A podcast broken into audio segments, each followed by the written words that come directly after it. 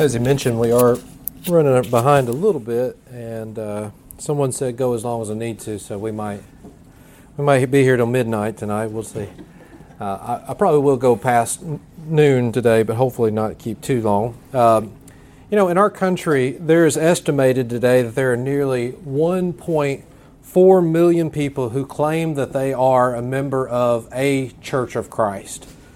But that number probably we would only share in common beliefs with roughly 1,000, or excuse me, 113,000 that congregate in about 1,900 churches. We make up about 15% of the population and only about 10% of those churches. Who are the other 90% then that refer to themselves as churches of Christ? And how do we differ from them? Uh, how did this all come about? That there are differences. And what are the future of these two groups? I've been asked this morning to preach on the history of institutional division among churches of Christ. Uh, there are many of us who are aware that there are issues. We know we have differences among others who claim to be churches of Christ, but we may not know how that came about or what those issues are and why they matter. And those who are aware of both of those things may not know how we got here, the history that is behind them. And so that's what I want us to talk about in this hour. I know that sometimes y'all will take questions in this in this hour, and uh, I will try, if we have time, to answer some of those at the end of the lesson. I don't know that I'll know the answers to the questions that you have, but we'll certainly open that up at the end end of this uh, session. But before we get into this lesson, I, I need to make some caveats uh, about this before I go into this. First of all. This isn't going to be your typical sermon or, or Bible class lesson. In fact, I doubt I'll even open my Bible uh, this morning at all, but I hope you'll understand that that's just the nature of the talk that we're going to be talking about. It's certainly going to be referring to sp- uh, scriptural things, but that's really not going to be the focus of this talk. It's going to be more informative. Second of all, uh, I didn't live during the time of the split that we're going to be talking about this morning. In fact, I'm not sure that any of us in this room actually did. Uh, we are now officially a generation removed from that. Uh, many of us, however, here were influenced by uh, great people of faith who were before us Hank and Janet Couchman, David and Betty Haynes, Aubrey Blue, Ellie, uh, uh, uh, Oliver Murray, those types of people. And it's sad to think that such giants in my life are now passed on. Uh, but they are the ones who passed the torch down for us and I am confident that they have gone on to meet their reward. But I only say this to point out that we weren't there, but we can learn from the faith of our fathers.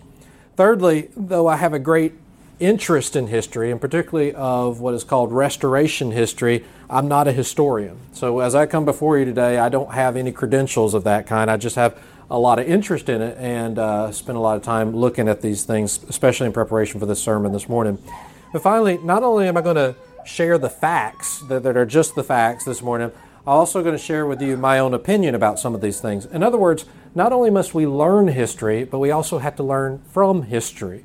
And so, in some parts of these uh, lesson today, I'm not just going to be looking at the facts, but I'm going to analyze the facts as well.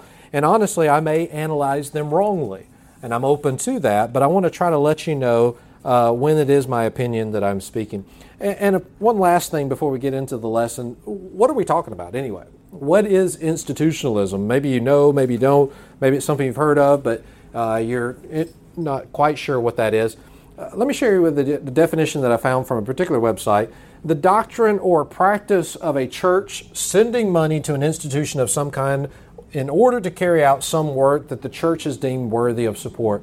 In other words, and particularly what we refer to as institution is a human institution that is supported out of church treasury. And that institution may be a benevolent home, uh, it may be an orphan home, it may be a college, it may be a paper or something of that nature. But that's what we're talking about when we're talking about institutionalism. And the difference is some churches believe that you can do that out of the church tre- treasury, others are opposed to that. Well, I want us to go back and look at it from a historical standpoint in our country. And I want us to go back before World War II. And it's always been, oh, I hit the wrong button here. It's always been fascinating to me how the culture of a society affects the church and vice versa. The church should be affecting society. But you go back even interestingly, uh, let's take for example in the Revelation letter, Revelation 2 and 3, as he writes to the seven churches of Asia. What's fascinating so many times is the church in that particular location is influenced by the, the city in which it was. For example, Laodicea, I think, is the best example of that. A very opulent town, very financially well off, didn't feel like they needed help from the Roman government when their whole city collapsed under an earthquake. The church was the same way. I don't need anything. I'm self sufficient. They became lukewarm, much like the, the water in their own town that was served to them through a, a springs to the north that was brought in in aqueducts full of uh, mineral water that when you drank it, you wanted to spew it out. Jesus says that's the way you are. They were famous for making this eye medicine, and yet he says you're blind. They were famous for making these famous clothes, and he says, yet you're naked, you're poor, you're wretched. And so many times we are affected by our culture. And I think another example of that, even in our own country, is the restoration movement.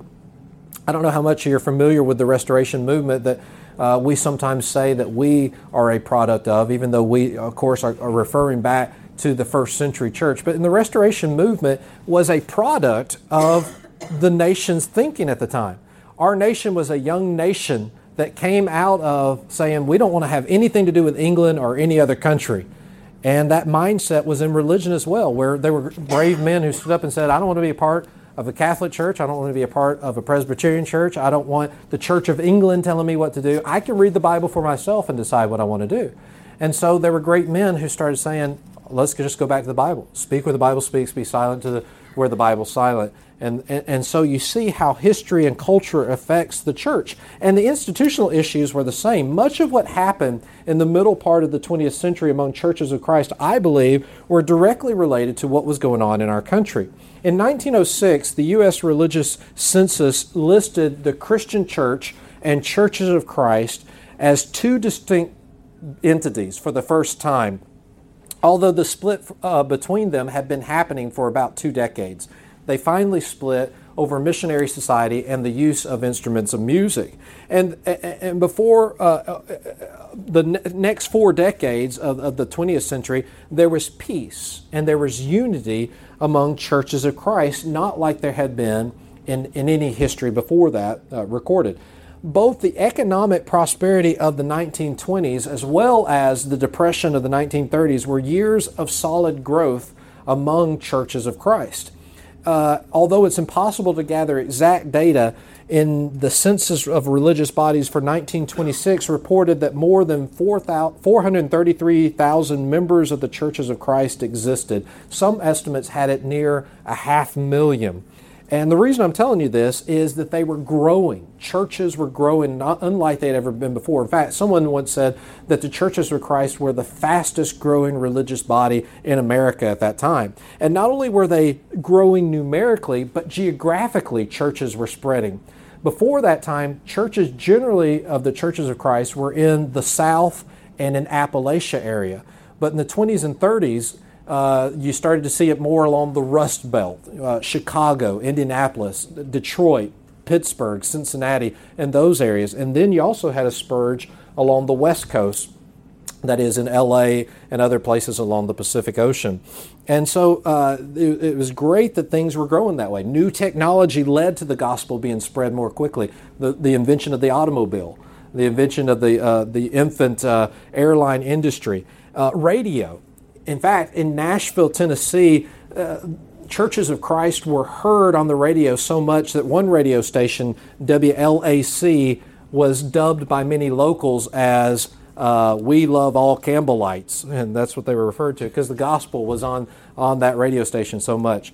Well, at the same time, institutions that were associated with the church were forming and growing, but were not supported for the most part by local congregations. You had congregation or uh, universities like David Lipscomb, uh, which was formerly Nashville Bible School, Harding College, out in the West, Pepperdine University, Abilene Christian in Abilene, Texas, and Freed Hardeman also in uh, Tennessee. Orphanages, Tennessee Orphan Home, Potter's Orphanage, Orphanage in, in Bowling Green, Boles Home in Quinlan, Texas, and, and the Tipton Orphan Home in Tipton, Oklahoma.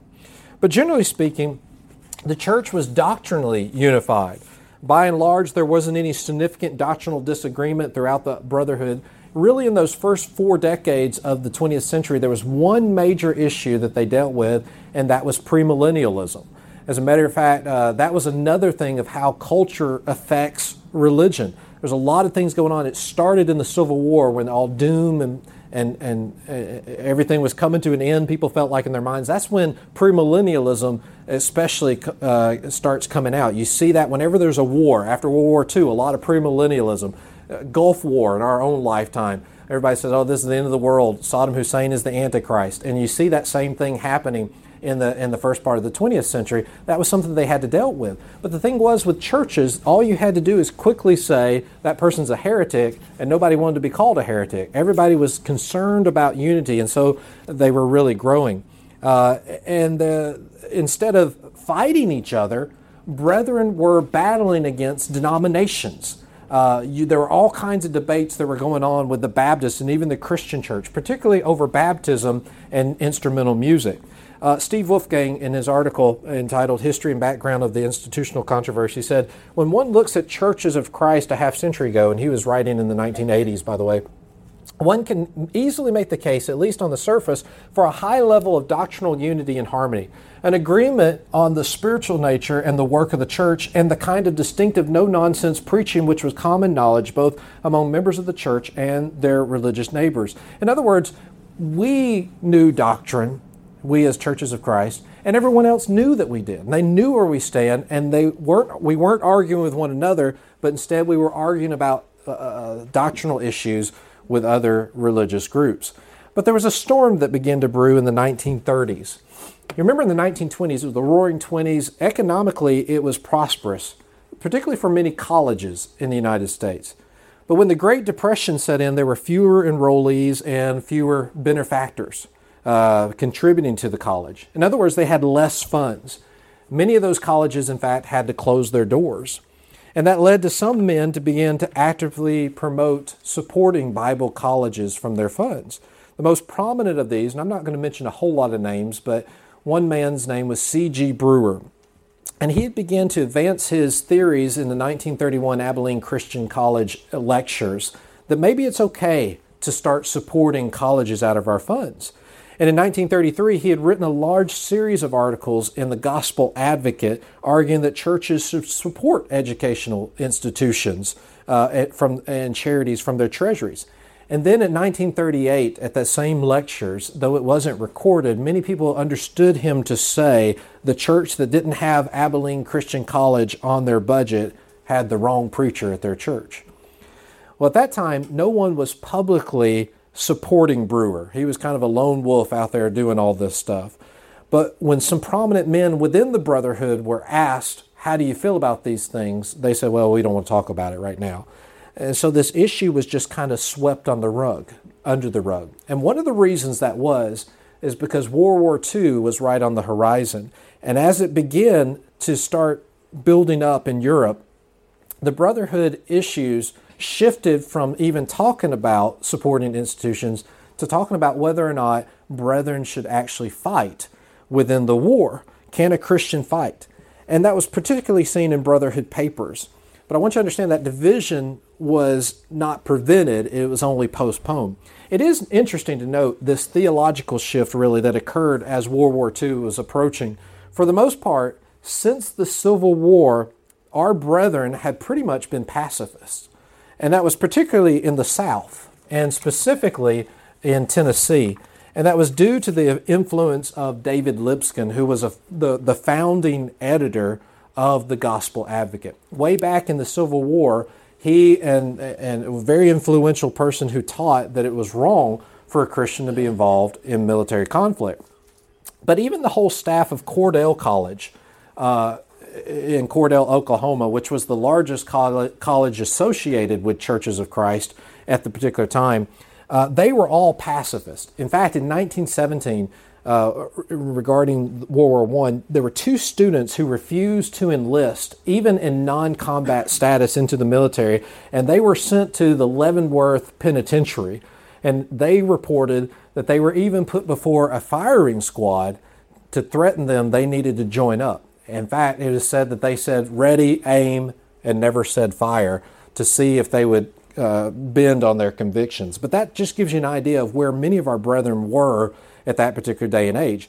But as Europe now is entering into World War II and U.S. is about to get there as well, there's a new generation who is coming along who did not hold to that same convictions, who instead of being convicted by some of these former uh, uh, beliefs, whether you hold to them or not, they were going with what public opinion was teaching around them. Again, culture is is affecting the church. Most significantly, there was a young man by the name of B.C. Goodpasture who took over as editor now of the uh, Gospel Advocate. And his approach to most things was a lot different from the previous editors, such as David Lipscomb and uh, uh, Boles and, and Foy Wallace. And it's generally regarded as the most influential figure of the Brotherhood at that particular time. But with rising patri- patriotism in America, he kind of went with that. And he said, we need to be loyal to America and we need to be fighting in wars, even as Christians. And so a lot of people were changing. And he put out all these articles in 1943. I don't know what your position is on fighting in wars or not, but that's not really the point I'm getting at. The point is, is there was this shift, and he was very influential, in whatever he said, a lot of the brother brotherhood went with it. And so uh, uh, this attitude, I think, would help set the stage for these institutional issues that are about to happen after the war. And so things in America in general, I don't have to tell you, changed after World War II drastically. For example, institutionalism in general, and I'm not talking about religious institutionalism, institutionalism in general became the mindset of Americans. Politically, social programs advanced by progressives in the early part of the century started to gain a foothold. It had been started with Harding back in the early part of the century, but where now it is starting to become a part of their lifestyle. Uh, before this time, American spirit was I'm going to work hard for what I have and what I need, but now they're starting to become more comfortable in terms of the government saying, What can the government do for me for the first time in American history? And more so than ever, you see people saying, you know, if I, my child needs an education, I'm going to turn them over to the government to, to teach them in public school. If my farm is flooded, I'm going to have the government come and bail me out. And most notably, Social Security was introduced about that time that says, I'm not going to save for my retirement. I'm going to have the government provide my retirement for me. So now, America in general, the society, has an institutional social mentality uh, and no doubt that affected the thinking of even New Testament Christians. And so the church now is very ripe for this controversy uh, to begin. Second of all, in America, you also have the Depression is now over since the war uh, has come along. Uh, another great uh, change in America. And so there's now confidence within the market. More people are leaving rural areas, they're moving to the city, and particularly in the South, where state, the states had never really fully recovered from uh, the, the damage done in the Civil War. Now, financially, for the first time in almost a century, the South is getting to be about on par economically with the rest of the country. And by far, that is where most of the members of the Church of Christ were located. And so you can see after the war, even members of the church now are becoming more financially prosperous, and thus their treasuries are as well. As Bill Humble says in his book, The Story of the Restoration, he says the larger, larger, more expensive buildings and more affluent middle class membership, the number of full time ministers, the increasing emphasis on Bible schools and Christian education and ministry outreach, all reflected a gradual but impressive growth. He goes on to say after World War II, the church enjoyed a remarkable growth in urban areas as its members climbed the economic and educational ladder. The church moved across the tracks. And so things also changed with Bible colleges as well. You know, prior to the war, during the Great Depression, enrollment in colleges dropped because people couldn't afford the tuition. And during the war, young men were not enrolling because they were going overseas to fight. But after the war, people now had money in their pockets. And they had introduced the new GI Bill, which said that soldiers could have their education paid for by the government's expense. And so enrollment now is starting to boom across America in various colleges, including those associated with churches of Christ. And these colleges found themselves in, a, in this situation where they need immediate funds to renovate their places that have been let go for the last decade and a half, and they need money to meet this expanding need of, uh, of students coming in. And where before the war, colleges were ashamed to ask for funds from churches, after the war, and they're more desperate to take advantage of this business opportunity, they're more willing to entreat churches who now had more money in their treasuries. So no longer was supporting institutions a hypothetical question that they raised before the war. Now it's a real situation where they have funds to do this and colleges are asking for it for the first time. Also, after the war, evangelism in Europe became a possibility, particularly now in Germany and Italy, like it had not been before. However, the expense that involved was considerable. And so, as a result, what some congregations began to do is experiment with congregational cooperation, or in other words, sponsoring church arrangement, where people begin to send money to one particular church, usually a large church in a large city, and this church would oversee the funds of sending it over to evangelists uh, overseas. And such efforts then begin to spread here on our own soul. Uh, after all, if we can fund evangelistic efforts overseas, why not do it here? And so in Houston, Texas area, the churches cooperated financially to basically do this tent-like meeting uh, in the Houston Music Hall that was overseen by the North Hill congregation in Houston. The best known of these efforts, is skipping ahead just a little bit, was the Herald of Truth radio program in 1952 that was uh, uh, begun by the Highland Church in Abilene, Texas where all sorts of people sent money to this particular church so that they could have this nationwide radio program. The support of orphan homes is interesting. This is the one element that just kind of snuck in the back door. And this is where we as churches have to be very careful about doctrinal issues sneaking in without us realizing really what it is. Because before World War II, though it was rare, for the most part, they had not supported orphanages, although some did without thinking much about it, thinking, well, orphanages, that's a good thing. We'll just send some money to help these poor uh, young people out. But now that resources were more available, the floodgates are just opened. And when the support of other institutions were introduced, what progressives begin to ask to those who were resisting is what's the difference between sending it to a college than sending it to an orphanage? We're sending it to orphanages already. And they had a great point. So some stood back and said, you know what, you're right. We ought not to be doing either one of these. So all these socio-economic factors tied in with this weak spiritual uh, leadership, I think, from some of the most prominent men in the Brotherhood, just made this perfect storm. So you had people starting to stand up in opposition to this, men like Royal Cogdill and, uh, and uh, Yater Tant. And they begin to have some opposition. I want to share with you 10 factors usually that non institutional brothers, uh, the opposition that we have given to the support of human institutions. And I believe these things are scriptural and these ought to be our oppositions even today. We're not going to look at the scriptures as I mentioned on this, but I just want to point out these 10 factors in how we opposed institutionalism. Number one, we understood that God has a pattern for His church, that He has a particular way that He wants us to work and worship, and he's laid that out within the scriptures. Number two is this is that his pattern is revealed to us both in three different ways. I keep hitting that button. Specifically, through statements and commands, or and sometimes these are generic commands as well. Also, apostolically approved examples within the scriptures, and the necessary inferences or conclusions that can be drawn from the scriptures. And going along with that, general commands in the scriptures allow for optional ways to fulfill that command. If, if God doesn't give us a specific way of doing so, He just tells us to do that, we have options in how we do it. But if He's told us specifically how to do something, then that limits us in how we can do it. Uh, the work of the church of the local congregation is limited to the New Testament in three different ways.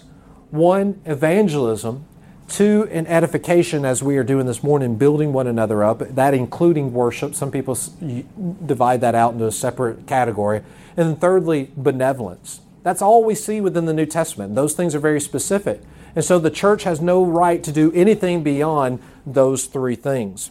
Then also, we have made the argument that the local church is called to do its work itself, those three things, that we can't hire someone else to come and do that since Noah told God told Noah to build an ark, he couldn't pay an ark building society to come and do it for him.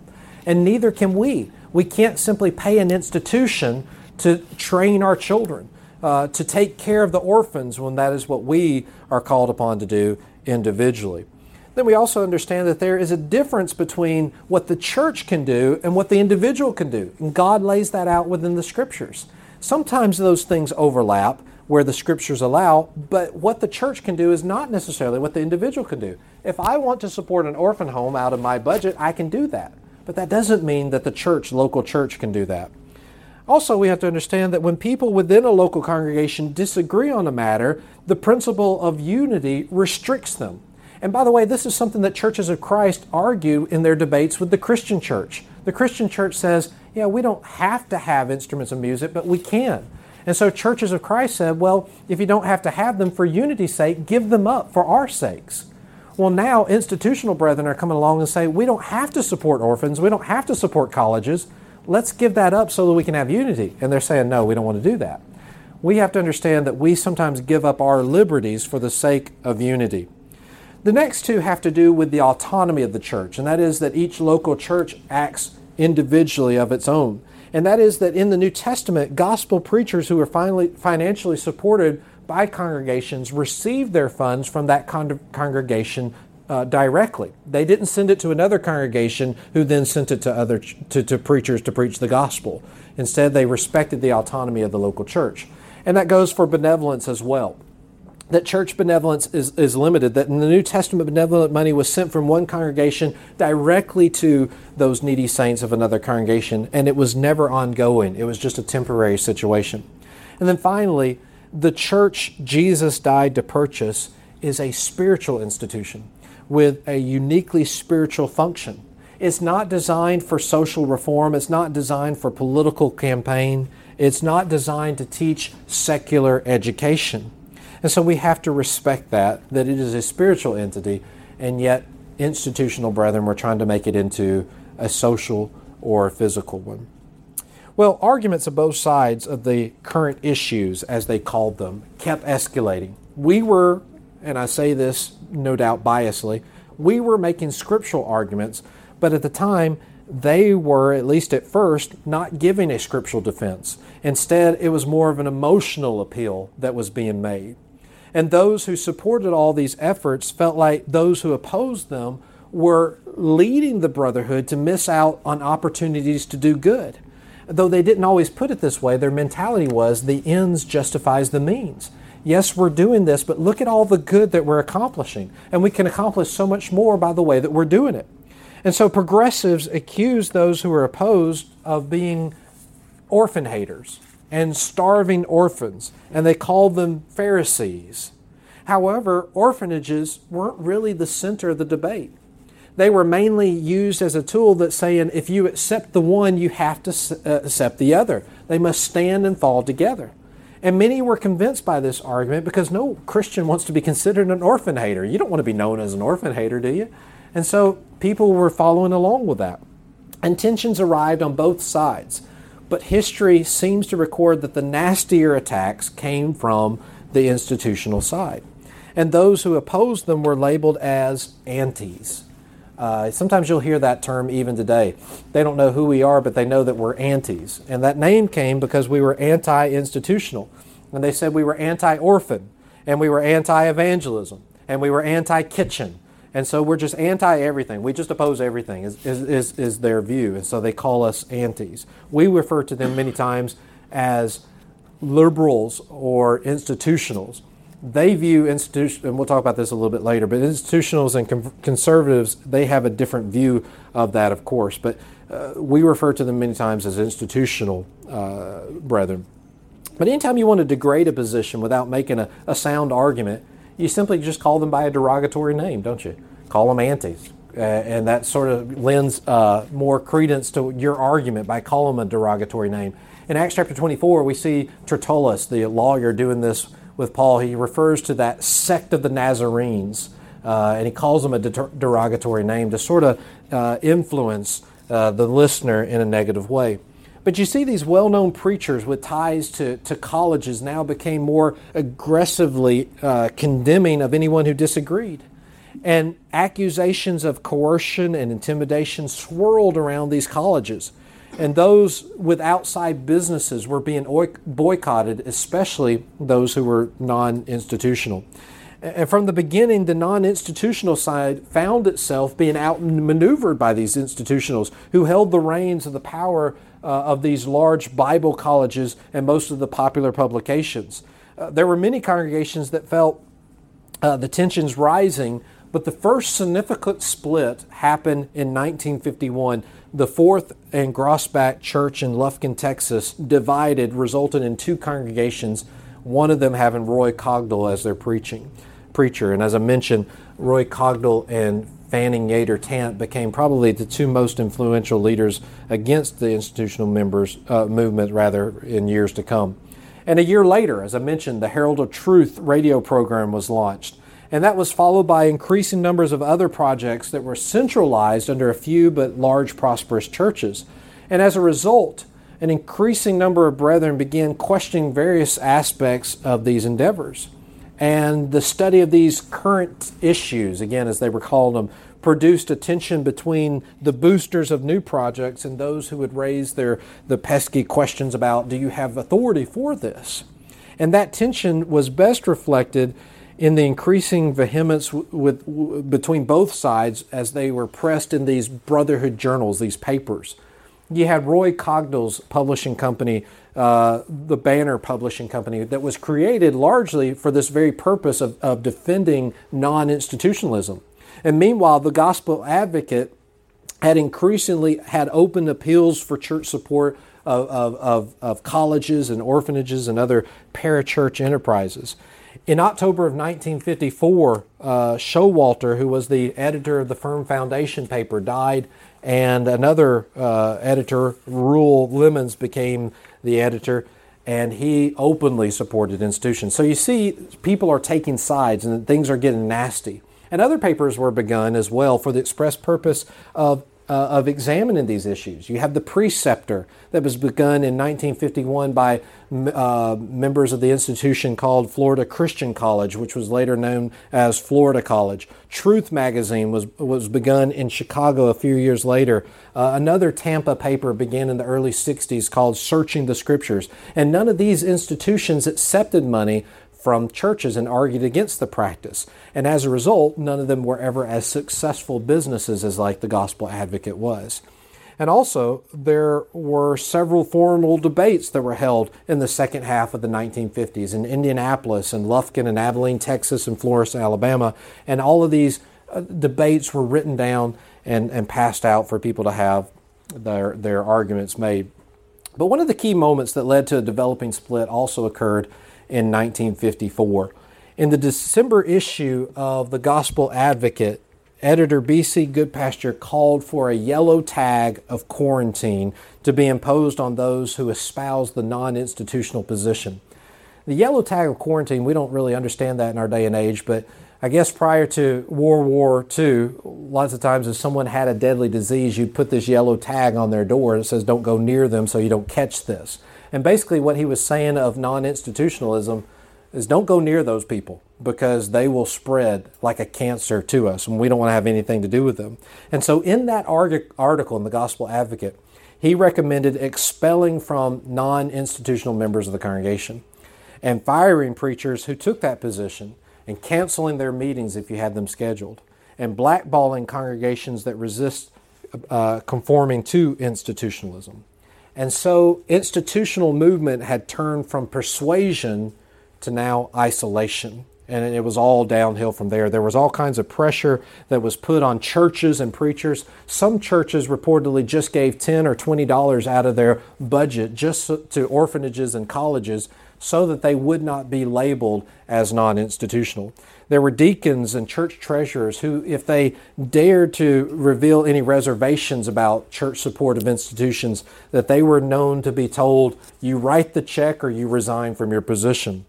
Preachers were, had meetings that were canceled, they had support that was quit.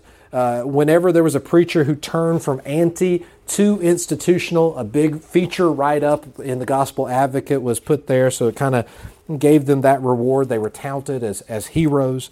Ads looking for preachers ended with no anti need applied. Statements were circulated like the closest thing to an anti church in, in New Testament was Antioch. And there were even lawsuits between brethren in all the newspapers to see uh, fist fights breaking out in business meetings, just a terrible situation. And by the early 1960s, institutional brethren, for the most part, were made to feel like that little brother. Go away, kid, you bother me. There was a smugness in the institutions about we are right and we really don't need your small number of extremists. After all, non institutionals were hindering their projects and making them feel guilty at the same time that they're doing it. But ironically, that's exactly what the church had experienced a half a century beforehand with the Christian church, made them to feel the exact same way.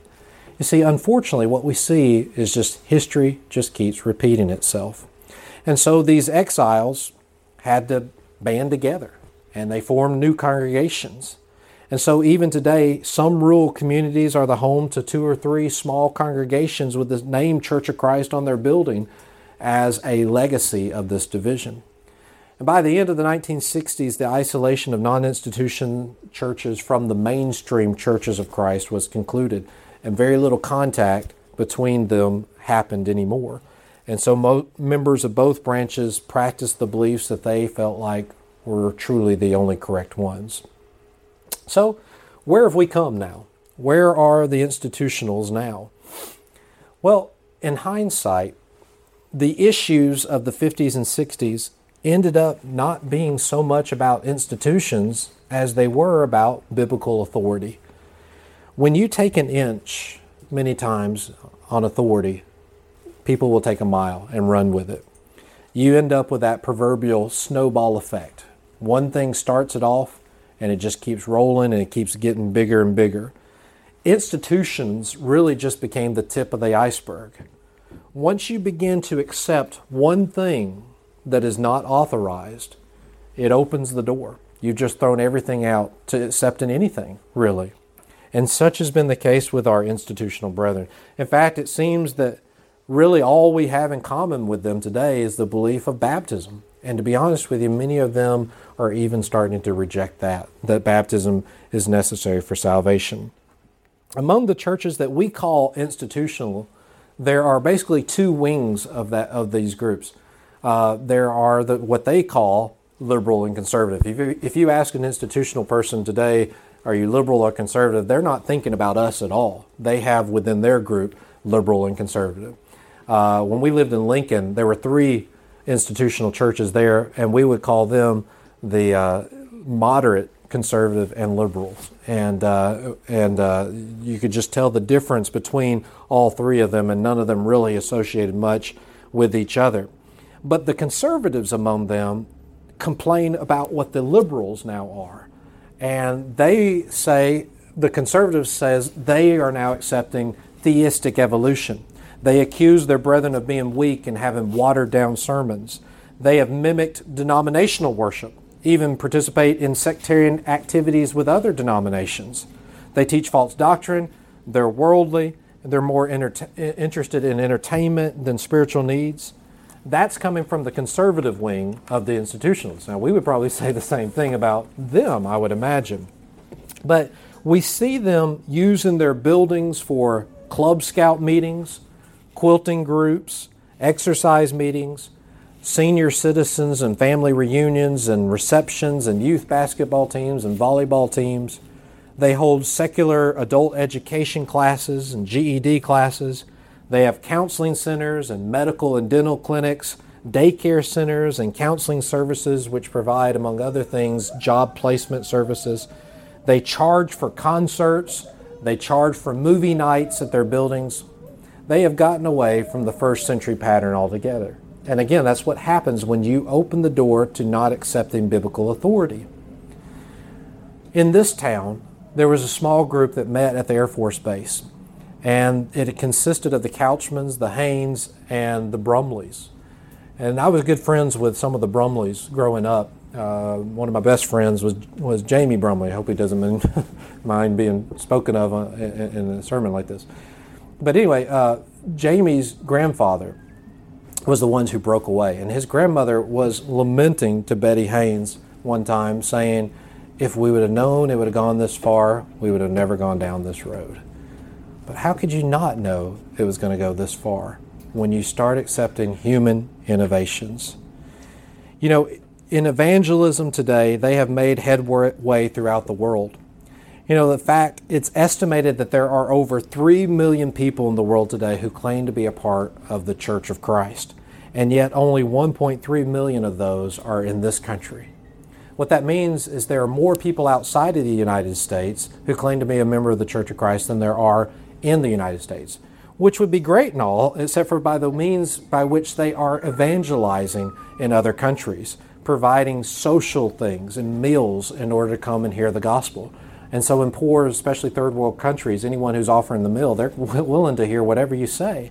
And that's even done some damage for our efforts in foreign lands where we go to try to preach the gospels. I've heard of gospel preachers talking about we just have a difficult time because of what the institutionals have already done as they are over there, making it difficult for us to preach the gospel without them expecting a handout.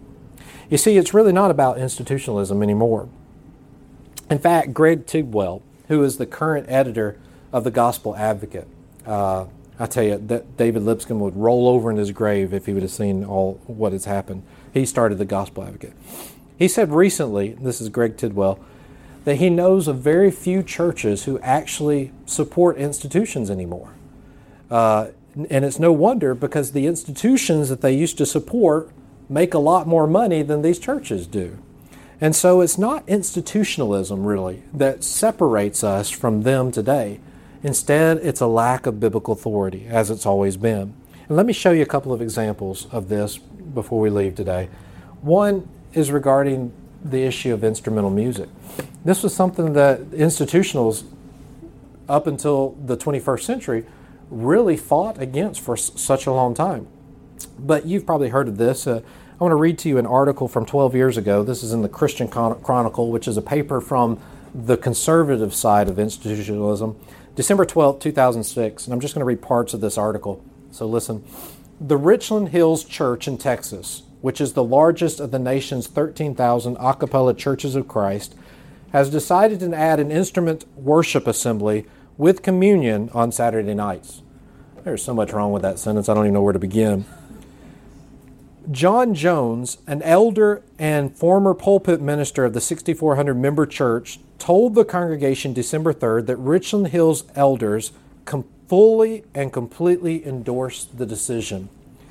Who is their authority there? Is it God or is it the elders?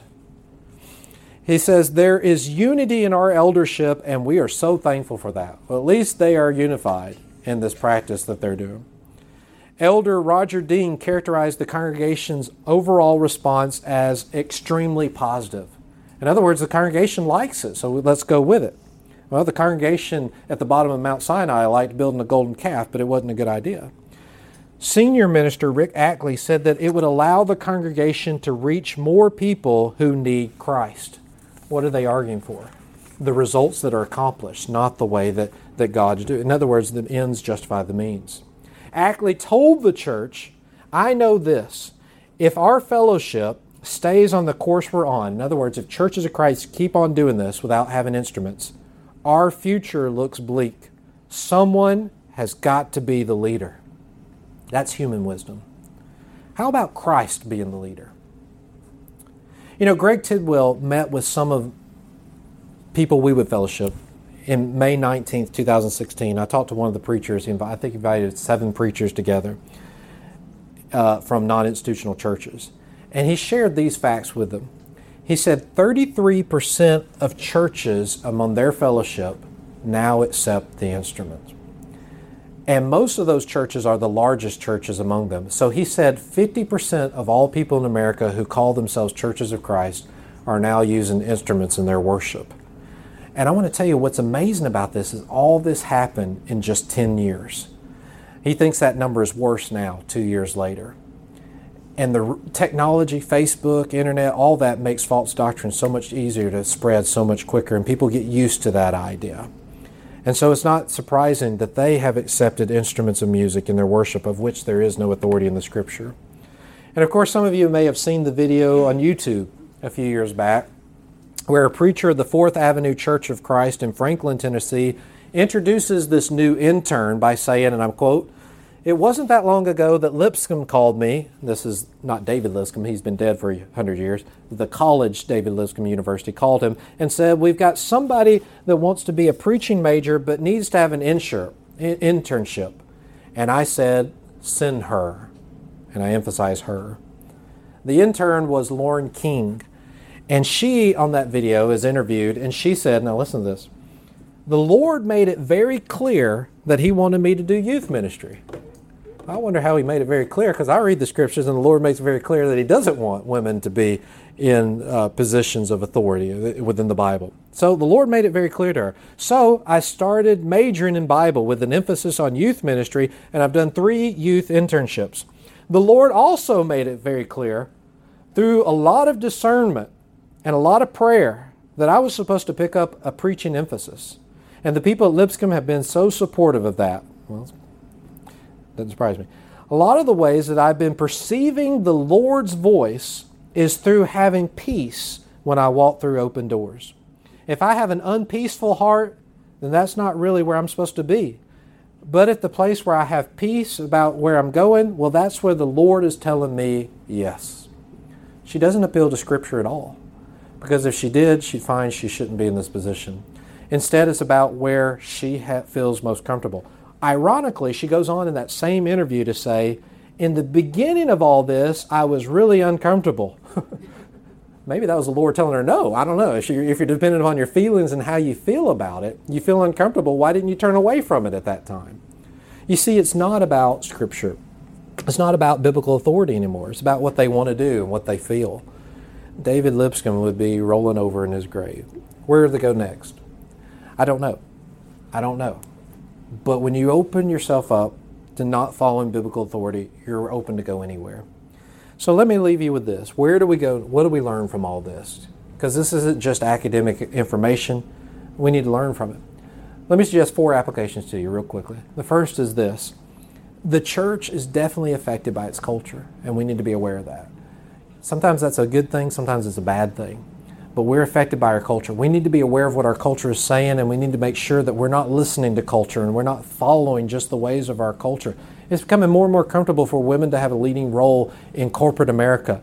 We ought not to allow that to come into the church. That's not the case. That's just one example. But we cannot let the church affect what we do. Instead, we must allow the Bible to guide us. Second of all, history is doomed to repeat itself. You see, we found this happening with the Christian church, the same division over instruments of music. It happened with institutionalism. My question is, what's next? We've got to be careful when we learn from these things. If we don't learn from history, we're doomed to repeat it. Thirdly, I'll also say this here's the positive side of all this is that there are opportunities to teach that we didn't have uh, maybe 40 years, maybe when I grew up, even.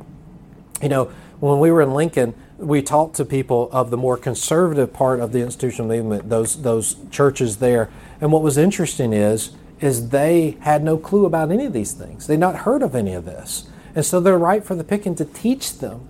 Now, we didn't have much success in teaching them, but here is at least some open people who are not prejudiced by these antis, antis out there. Instead, they are looking at things with fresh eyes. And not only that, but even some of the most liberal of among them are saying we've gone too far. And there's a knee jerk reaction to want to go back. And it's increasingly having more conservative parts of the institutional. I'm not sure they're ready to give up their kitchens and their support of other things, but certainly we have opportunities to be able to teach like we've not had maybe over the last uh, half century. But finally, I want you to also take this warning, and that is, is that we're not as separated as we think sometimes.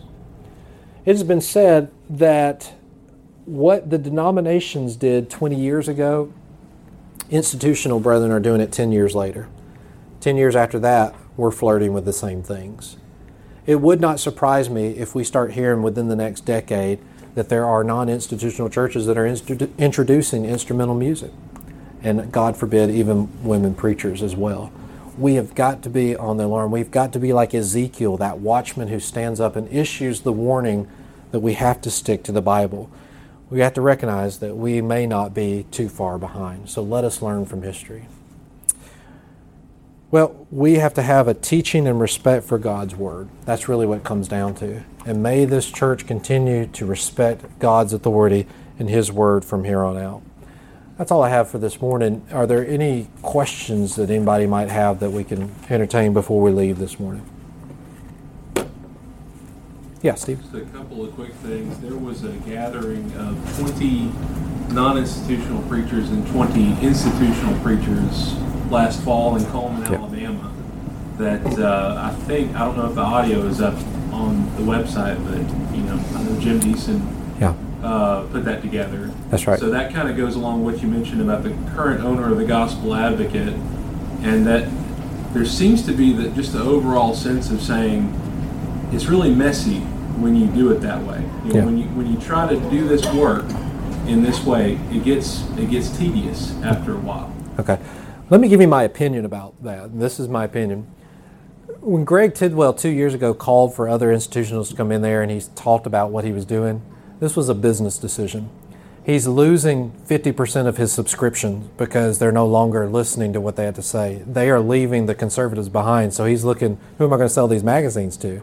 Progressives don't read their magazine. So what he was calling those people into, I think, was to get us on board to start subscribing to the Gospel Advocate and even having some of our own preachers write for them so that that would be the case. I think that's what his feelings were on it.